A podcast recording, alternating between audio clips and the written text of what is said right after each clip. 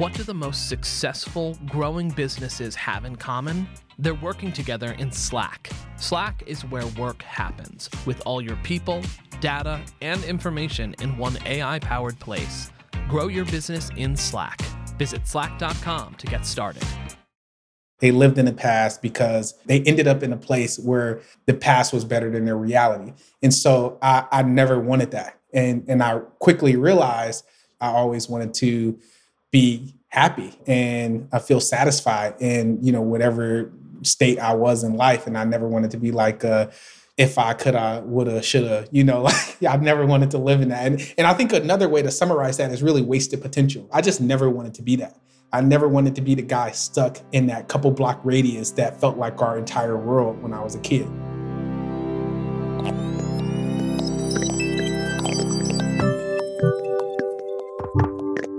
You're listening to What I Know. I'm Kevin Ryan, filling in for Christine Lagorio Chafkin. Today's episode Find the missing piece in a massive industry. The path to building a successful startup is rarely easy. Even if your parents have loads of money or you're friends with a well connected CEO, you still have to come up with a plausible business idea, then work hard and execute on your plan to even have a chance of entrepreneurial success. So, what about when you're not born into such privileged circumstances? What if your life looked something like Delane Parnell's? Today, Delane is the founder of PlayVS, a Los Angeles company that makes a platform on which high schoolers can compete against one another in team based video games, or as they're more commonly known, esports. Delane founded PlayVS in 2018, and today it has more than 100 employees, $107 million in funding, and tens of thousands of customers. Back when it was first getting started, Delane raised the largest Series A venture round ever for a consumer company with a black founder. That funding round is what first led me to Delane. Just before that news went public, I wrote a piece about Delane for Inc. magazine. Upon interviewing him, it was clear that his tale was unlike so many of the success stories that you hear. You know, the kind that wind from a suburban upper middle class home through Harvard Business School and out to Palo Alto. I loved Delane's story and continued listening to it which ended up becoming a book that I recently published called Ahead of the Game, a chronicle of Delane's journey from the west side of Detroit to the CEO role that he holds today. But before he was at the helm of an innovative esports company, Delane was a kid in a rough neighborhood, just trying to survive. You know, I grew up in a pretty rough neighborhood, to say the least, uh, on the west side of the Detroit, um, and that was during a time where there was a lot of sort of gang violence. Uh, there was a a bunch of essentially crews battling with one another, and they all went to the sort of local high school within my neighborhood. It was called Henry Ford High School, and there was this really violent sort of shooting that took place where some high schoolers from you know my neighborhood and opposing neighborhoods got into a fight and it ended in some of the kids coming back and killing and shooting some of the other kids and my mom wanted to keep us, myself and my brother, sort of just out of the neighborhood at times when she wasn't home, um, just to sort of minimize the possibility that we get into trouble. And so uh, one day we were at a, a cell phone store. It was a wireless giant at the time. And the owner, his name was Sam. And, you know, she mentioned to Sam, like, hey, do you need someone to, to sweep up, to hold a sign, to like just do some do some work for you? And he likely didn't need me, but he took me in. Uh, he just taught me everything, you know, about at least at that level, business, just principles of being a man, the value of character um, and honesty, and the idea that you should always sort of put your best foot forward in sort of everything that you do. He taught me the value of ownership. Sam is uh, an Arab, and so you know he grew up outside of the U.S. in poverty for a great part of his life, and so he was an extremely hardworking man. His entire family was and they all had you know various businesses and they had sort of a deep belief in like ownership and ownership being the way to accrue uh, wealth. And so he sort of passed that along to me. And through that uh, became pretty good at selling cell phones uh, so much so that the store that um, sam owned and operated grew to one of the top stores within the region. And sam's empire grew from just one store to many stores yeah, and you know, I learned so much uh, through that process. I sort of took Sam's advice, and you know, by the time I was 16, I had tons of money saved. I took the money that I earned, I put a proposal together, I printed out a list of all of the neighboring Metro PCS stores. And I went to talk to all of the owners of those stores and said, hey, you know my reputation, you know who I am, um, you know what I've done for Sam. It's a pretty small, tight knit community, and so everyone sort of you know knew what was happening. I say, hey, I'm, I'm looking to become a partner with someone and help take their store from wherever it is today to this sort of success that you know we've experienced at the store uh, with Sam. And most people sort of laughed me out the door. To be honest with you, it was pretty demoralizing. And then there was you know one person that I work with who connected me with some guys who ultimately saw the vision. We became partners. Um, we ended up owning a couple cell phone stores um, that sold Metro PCS phones, and those stores performed well, and we were able to exit those stores too pretty quickly. And so, without that experience working at that cell phone store, doing everything from cleaning the bathrooms to counting the inventory uh, and arranging the inventory, picking up inventory, holding the sign, sweeping the floors, cleaning the showcases, taking payments, whatever it was that just Sam, you know, asked me to do, you know, I wouldn't be here today. And I stand on that. That was certainly the base of my interest and, you know, desire for entrepreneurship. I mean, that shows a level of maturity that most people never achieve. But to do that in your teenage years is crazy. And and one aspect of that is just being, you know, smart with your money and not, you know, going out and spending it like I was addicted to success, man. I, I still am in many ways. You know, I, I'm super competitive. Just, you know, there's like this intrinsic component of me that is just naturally competitive. I think that, you know, one way, it's not the only way, but one way to measure success is by the money that you accrue, right? Because that gives you the opportunity and the privilege to have flexibility in your time and to have this sort of currency to then invest in other things to sort of compound wealth. And so, you know, I was, I was, uh, and, and obviously in part of things that Sam taught me at that age, but I was so hungry for success that, you know, I would go to school every single day and you know leverage the school like leverage that network uh, not only my campus which had a couple thousand kids but the neighboring campuses and built network use social media the cell phones all of the kids would bring their parents to my store to like purchase phones from me i was deeply passionate about it. if i wasn't in school i was at the store like if there was a break or in the rare instances where i got suspended for whatever reason i was working nonstop and i would be there when I wasn't in school, open to close, even beyond close, seven days a week. You could not put. My grandmother told my mom once, "I'm going to have to call Child Protective Services uh, because he's working. He's working more hours than you know most adults work, in addition to school." I just love the grind. I love the idea that I could do well in something. I mean, it also like it did keep me out of trouble, you know. And there were a ton of times where people that I grew up with and I, you know, were my friends, and some are still my friends they find themselves in some unfortunate situations because of decisions that they made. And I likely would have been involved in that just had I been sitting at home. Fortunately, I wasn't because in some cases, you know, people lost their lives. And so, so yeah, I'm, I'm incredibly grateful and thankful for that opportunity. And I haven't spoken to Sam in years, but I have to get his info, man, and, and try to get in touch with him because, uh, because that guy really helped change my life. Yeah, it sounds like it beyond somebody like him, you know, who who were some of the people that you really looked up to? Like what was the blueprint for success as you saw it? Oh, so many people. I mean, for different reasons. When I was growing up in the neighborhood, one of the things that motivated me was uh, you know, I'd be around a bunch of guys whom always lived in the past. Like their glory years were always in the past. You know, they'd be mid 20s or 30s and they'd be talking about, you know, what they were doing in high school, whom they dated, you know, what cars they drove, you know, what outfit they had and no one else had, you know, whatever sort of, you know, reference they wanted to make. But it was the point was is that they lived in the past because they didn't choose the right path and they ended up in a place where the past was better than their reality. And so I never wanted that. And and I quickly realized, you know, when I was young that like that just wasn't the direction that I wanted to go. I always wanted to be happy and I feel satisfied in, you know, whatever state I was in life. And I never wanted to be like, uh, if I could, I woulda, shoulda, you know, like I've never wanted to live in that. And, and I think another way to summarize that is really wasted potential, right? Because I'd be around people whom were incredibly smart at math. They helped me. These would be guys in my neighborhood whom may have sold drugs, may have been violent criminals, but they would help me with my homework, for example, you know, would not be on the block.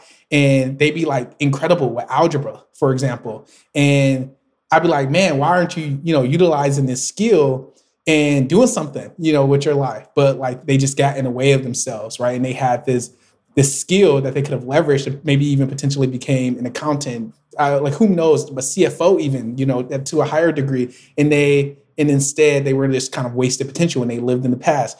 I never wanted to be the guy stuck in that couple block radius that felt like our entire world when I was a kid.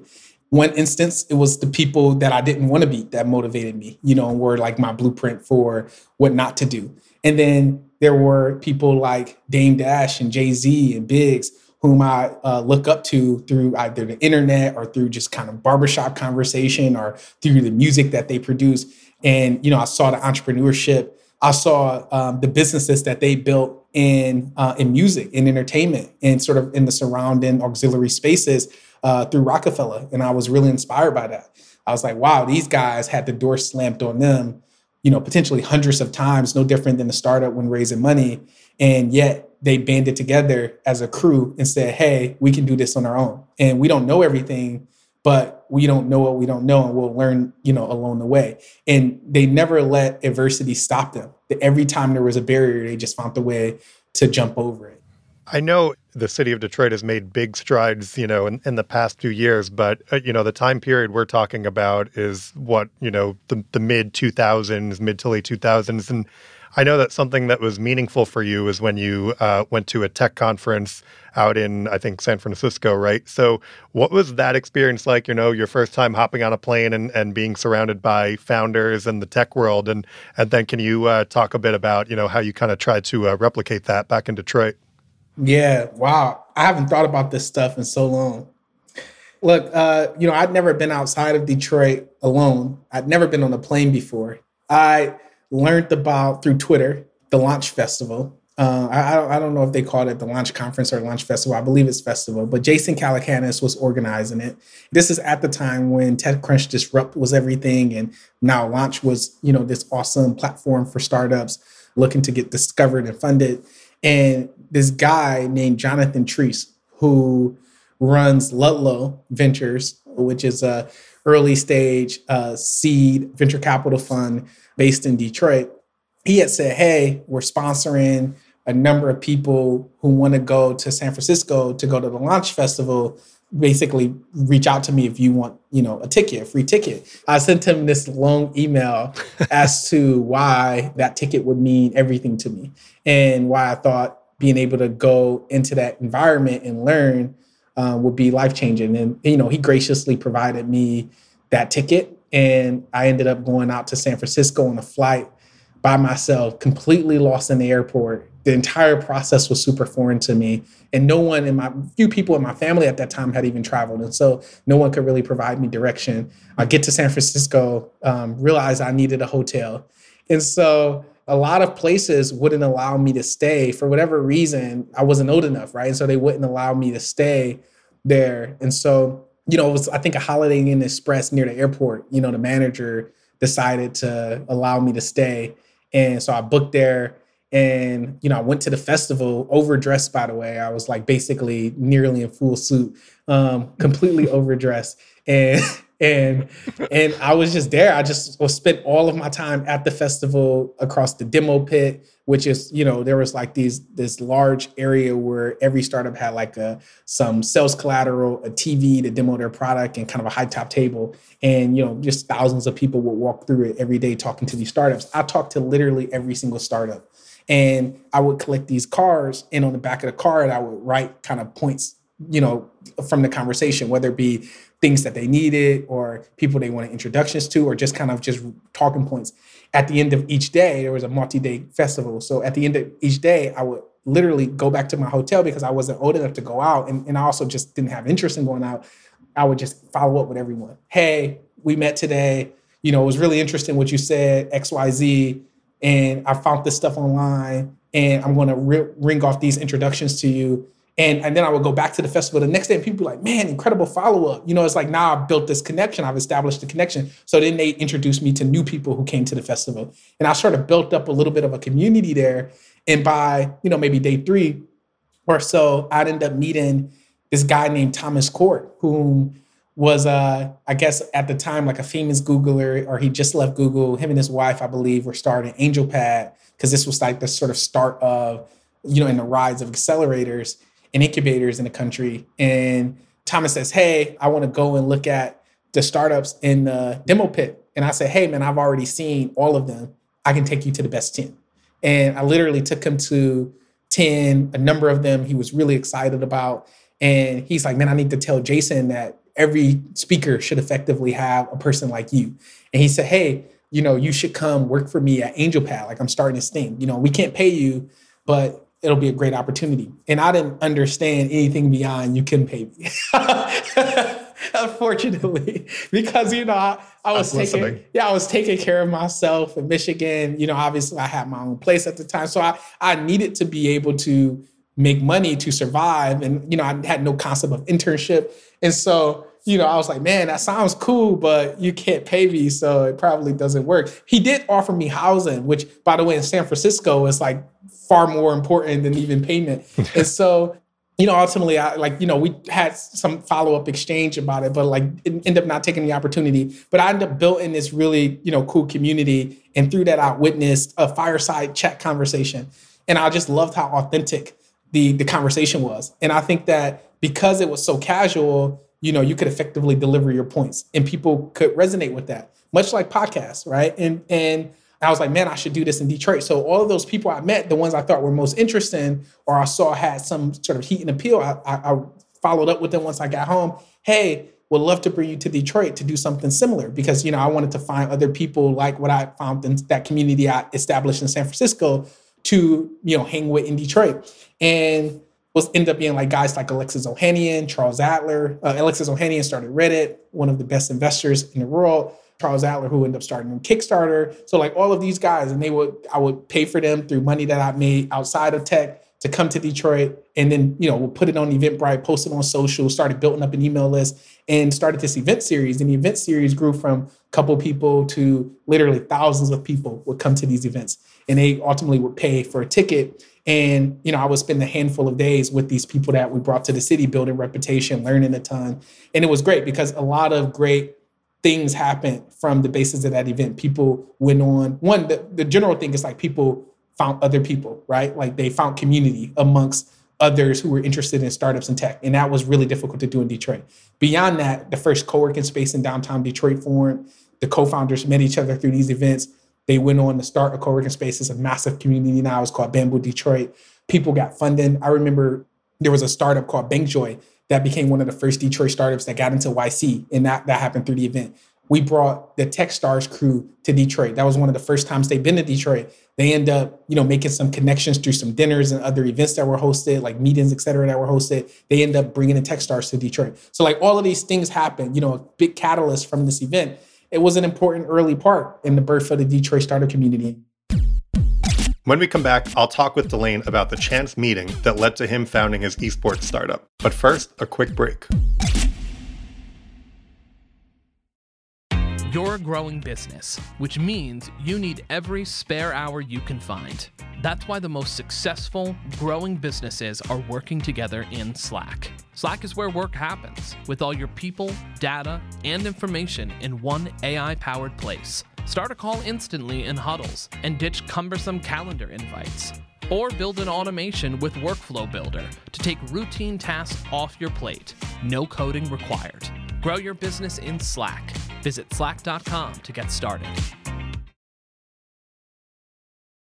So at this point, you're still just 22 years old. You work in venture capital for a little bit, and then you end up working for a Dan Gilbert backed company called Rocket Fiber that was a really great ride. That was actually where I discovered esports. You know, we got a customer support ticket um, of all things from, and the VP of customer support, her name is Christina.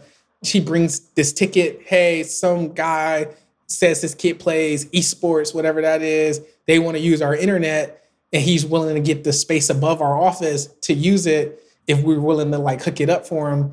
And uh, so his kid can have some advantage in like competitive competitions.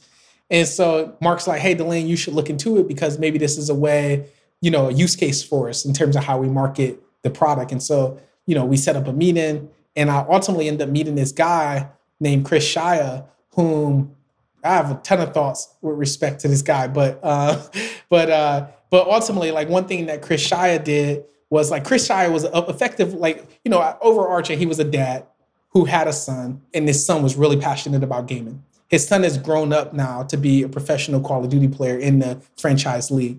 You know, he was so excited to like help his son uh, accomplish his passions that he'd invested a ton into esports. He, he probably ended up spending million. This is before esports had really any venture, it, before zero venture investment into teams. You know, he was spending millions of dollars for his son to basically have the best team. He was pulling the best players from other organizations onto the team you know, he was supplying them with salaries before, you know, most teams even had salaries. He, you know, had a private plane. He rocked a private plane with the team's brand. You know, like he was really investing, going all out. And one of the things that he was interested in doing is like building out kind of his own team's campus before teams even had campuses. So that way they could just compete and, you know, live in the same place together. And, and anyway, they wanted our internet infrastructure because most competitions were being hosted through like tournament bracket sites online. And so Mark and myself, we had this meeting, and you know, he's giving us like the rundown on like what esports is, where the space is, where opportunities are. And we get really excited about it as builders and entrepreneurs, even beyond Rocket Fiber and the use cases there. And so we basically whiteboard a number of concepts or ideas that we wanted to pursue. And one of them was this thing, I forget the name, but it, maybe it was like ESEL or something like that. The idea was that we wanted to go and aggregate IP from the publishers and we wanted to much like PlayVS does even and we wanted to create a central body um, for professional league play in a franchise way.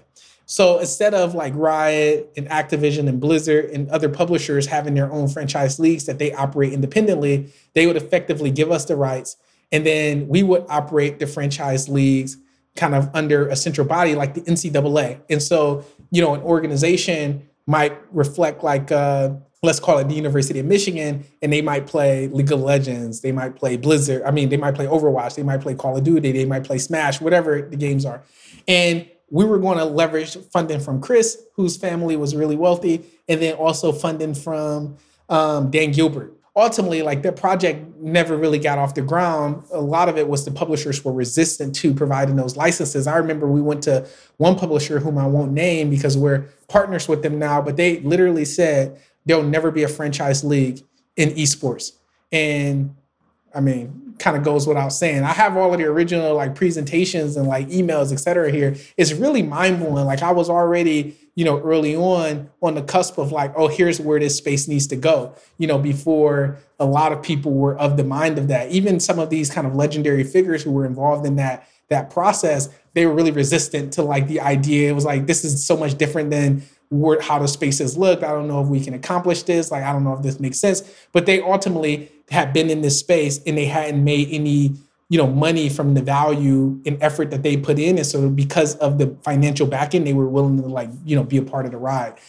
I became really obsessed with this idea. And it like it still today, I cannot shake it. The way that I think about it is um, esports doesn't really have a competition infrastructure much like other sports. If you think about basketball, basketball has a competition infrastructure in the simplest form, really across four pillars interscholastic sports, so middle school, high school, college, local parks or gyms, right? Recreational play, uh, daily fantasy sports for like fan entertainment, and then sportsbook for like betting, right?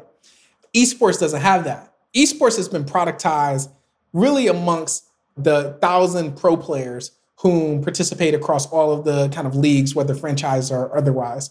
And outside of that, if you're a gamer, you're essentially stuck playing in the in-game experience, which is not esports. And if you want any appetite for competitive play, you have to use like a tournament bracket site and organize your own competition or somehow discover a competition in a very ad hoc, analog, inefficient way.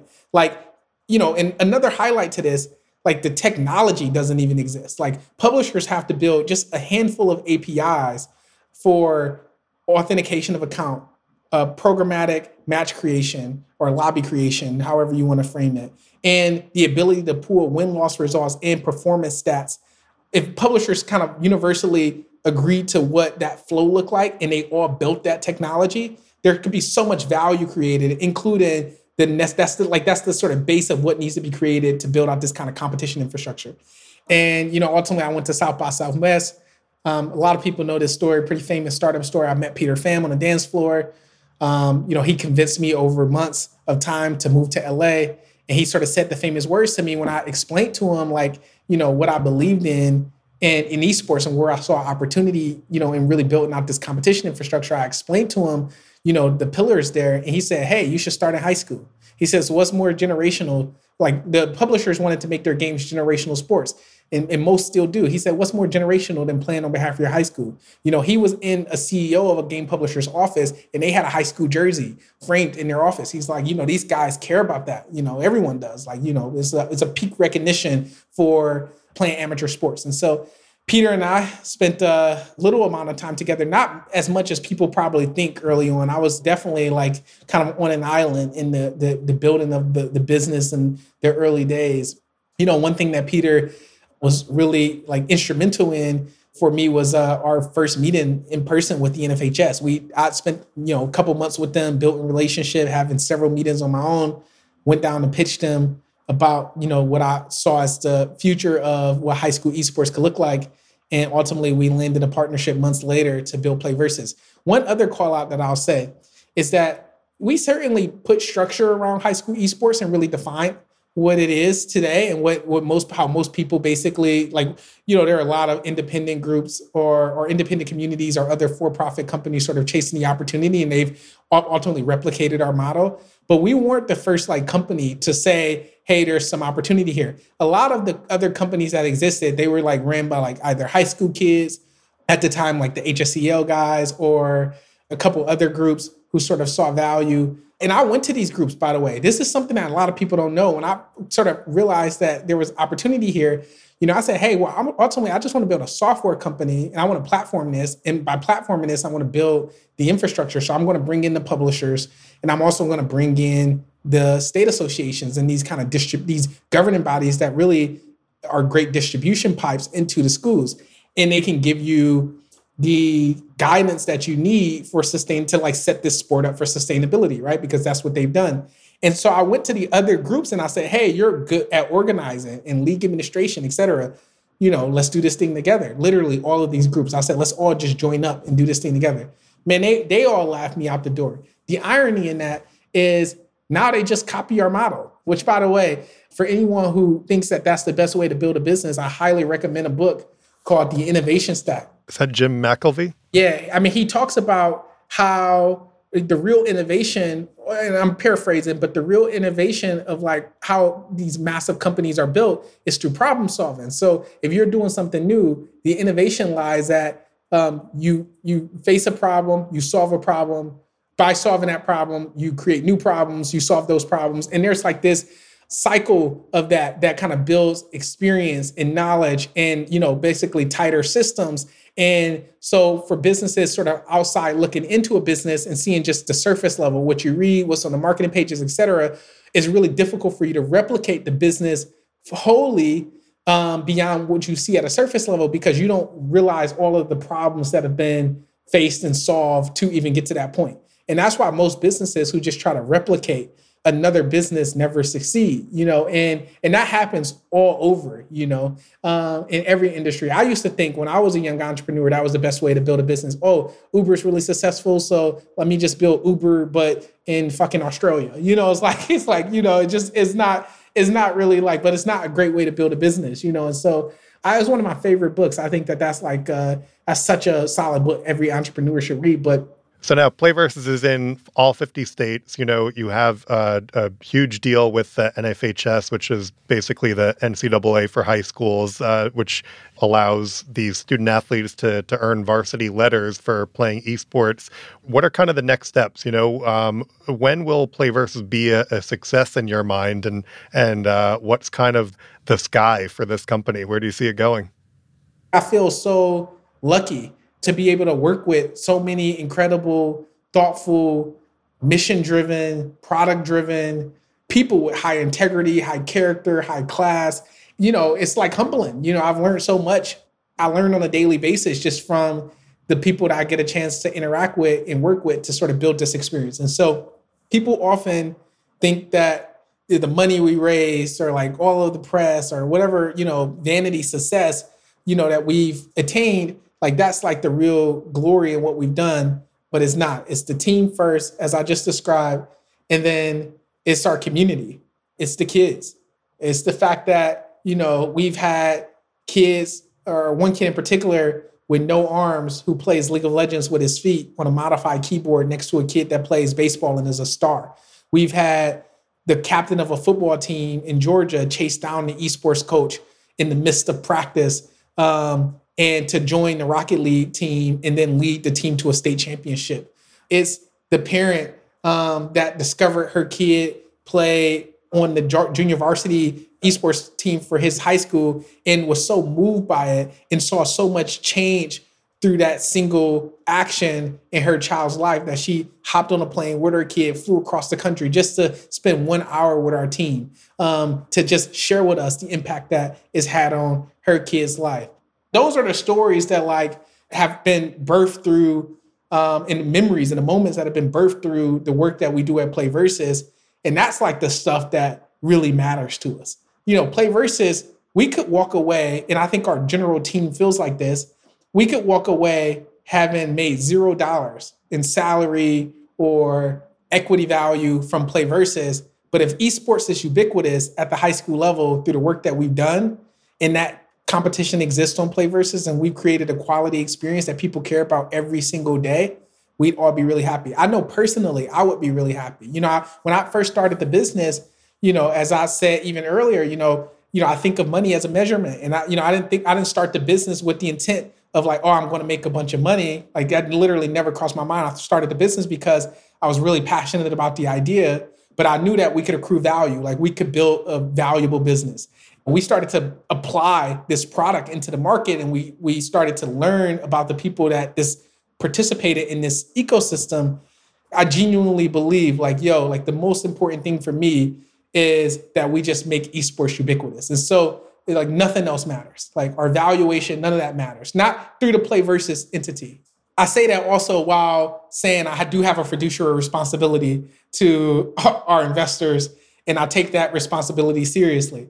But for me personally, it's most important that you know we continue to impact people in a positive way, and we create a safe environment, a less toxic environment for all of our players who otherwise would be playing at home with strangers who would feel uncomfortable, especially little girls. Like they feel uncomfortable playing because of the toxicity in the community. In PlayVS, a lot of our demographic are girls. Like, uh, you know, it's like significantly more than what you see. I mean, professional esports is at zero, right? Across coaches.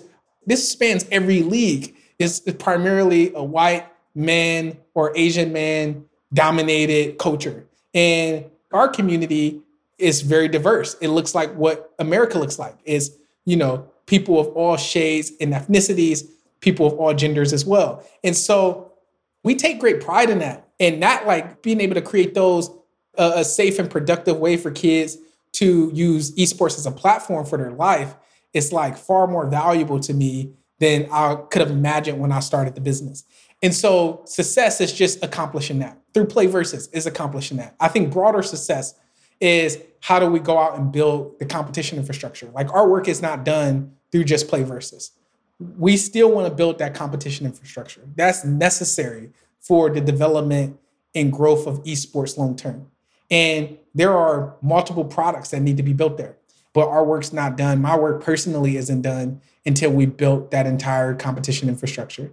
And so that's how I think about success today, uh, both through PlayVS and kind of more broadly in terms of what the future looks like, um, look, we're just really focused on having conversations with our coaches, with the players, understanding the pain points that they're facing, the improvements that we need to make, whether it be product or, or league administration related.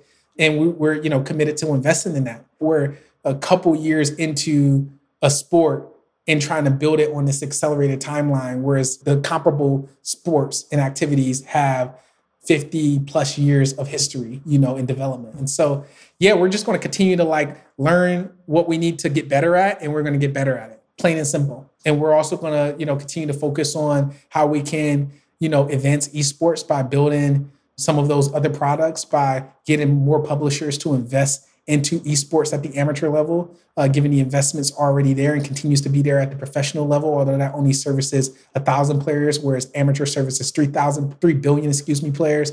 Um, yeah, we're, we're going to just continue to focus on trying to push this industry forward. Uh, and I think that we've, you know, made a small dent in the space and uh, hopefully we can continue to do that.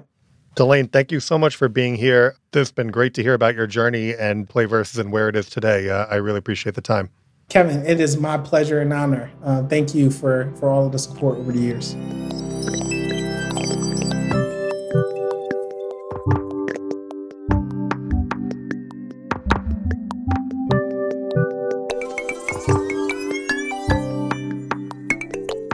What's amazed me most in talking with Delane while reporting ahead of the game over the years is how he's been able to do so much with so little, all without feeling sorry for himself. In his mind, success was always inevitable. He just had to work harder than most people to get there. Delane is always thinking about his next move, seeking out that next connection that could be the one to help him blow the doors wide open. It's why he makes sure to learn about every single founder on the floor at startup festivals, or why he doesn't shy away from potentially awkward conversations with venture capitalists on the dance floor. It's something we can all learn from. We're all born holding a certain hand of cards. For some of us, the odds at the beginning might not look great, all you can do is keep playing the game the best you can, so that when that opportunity finally comes, you're ready to take it.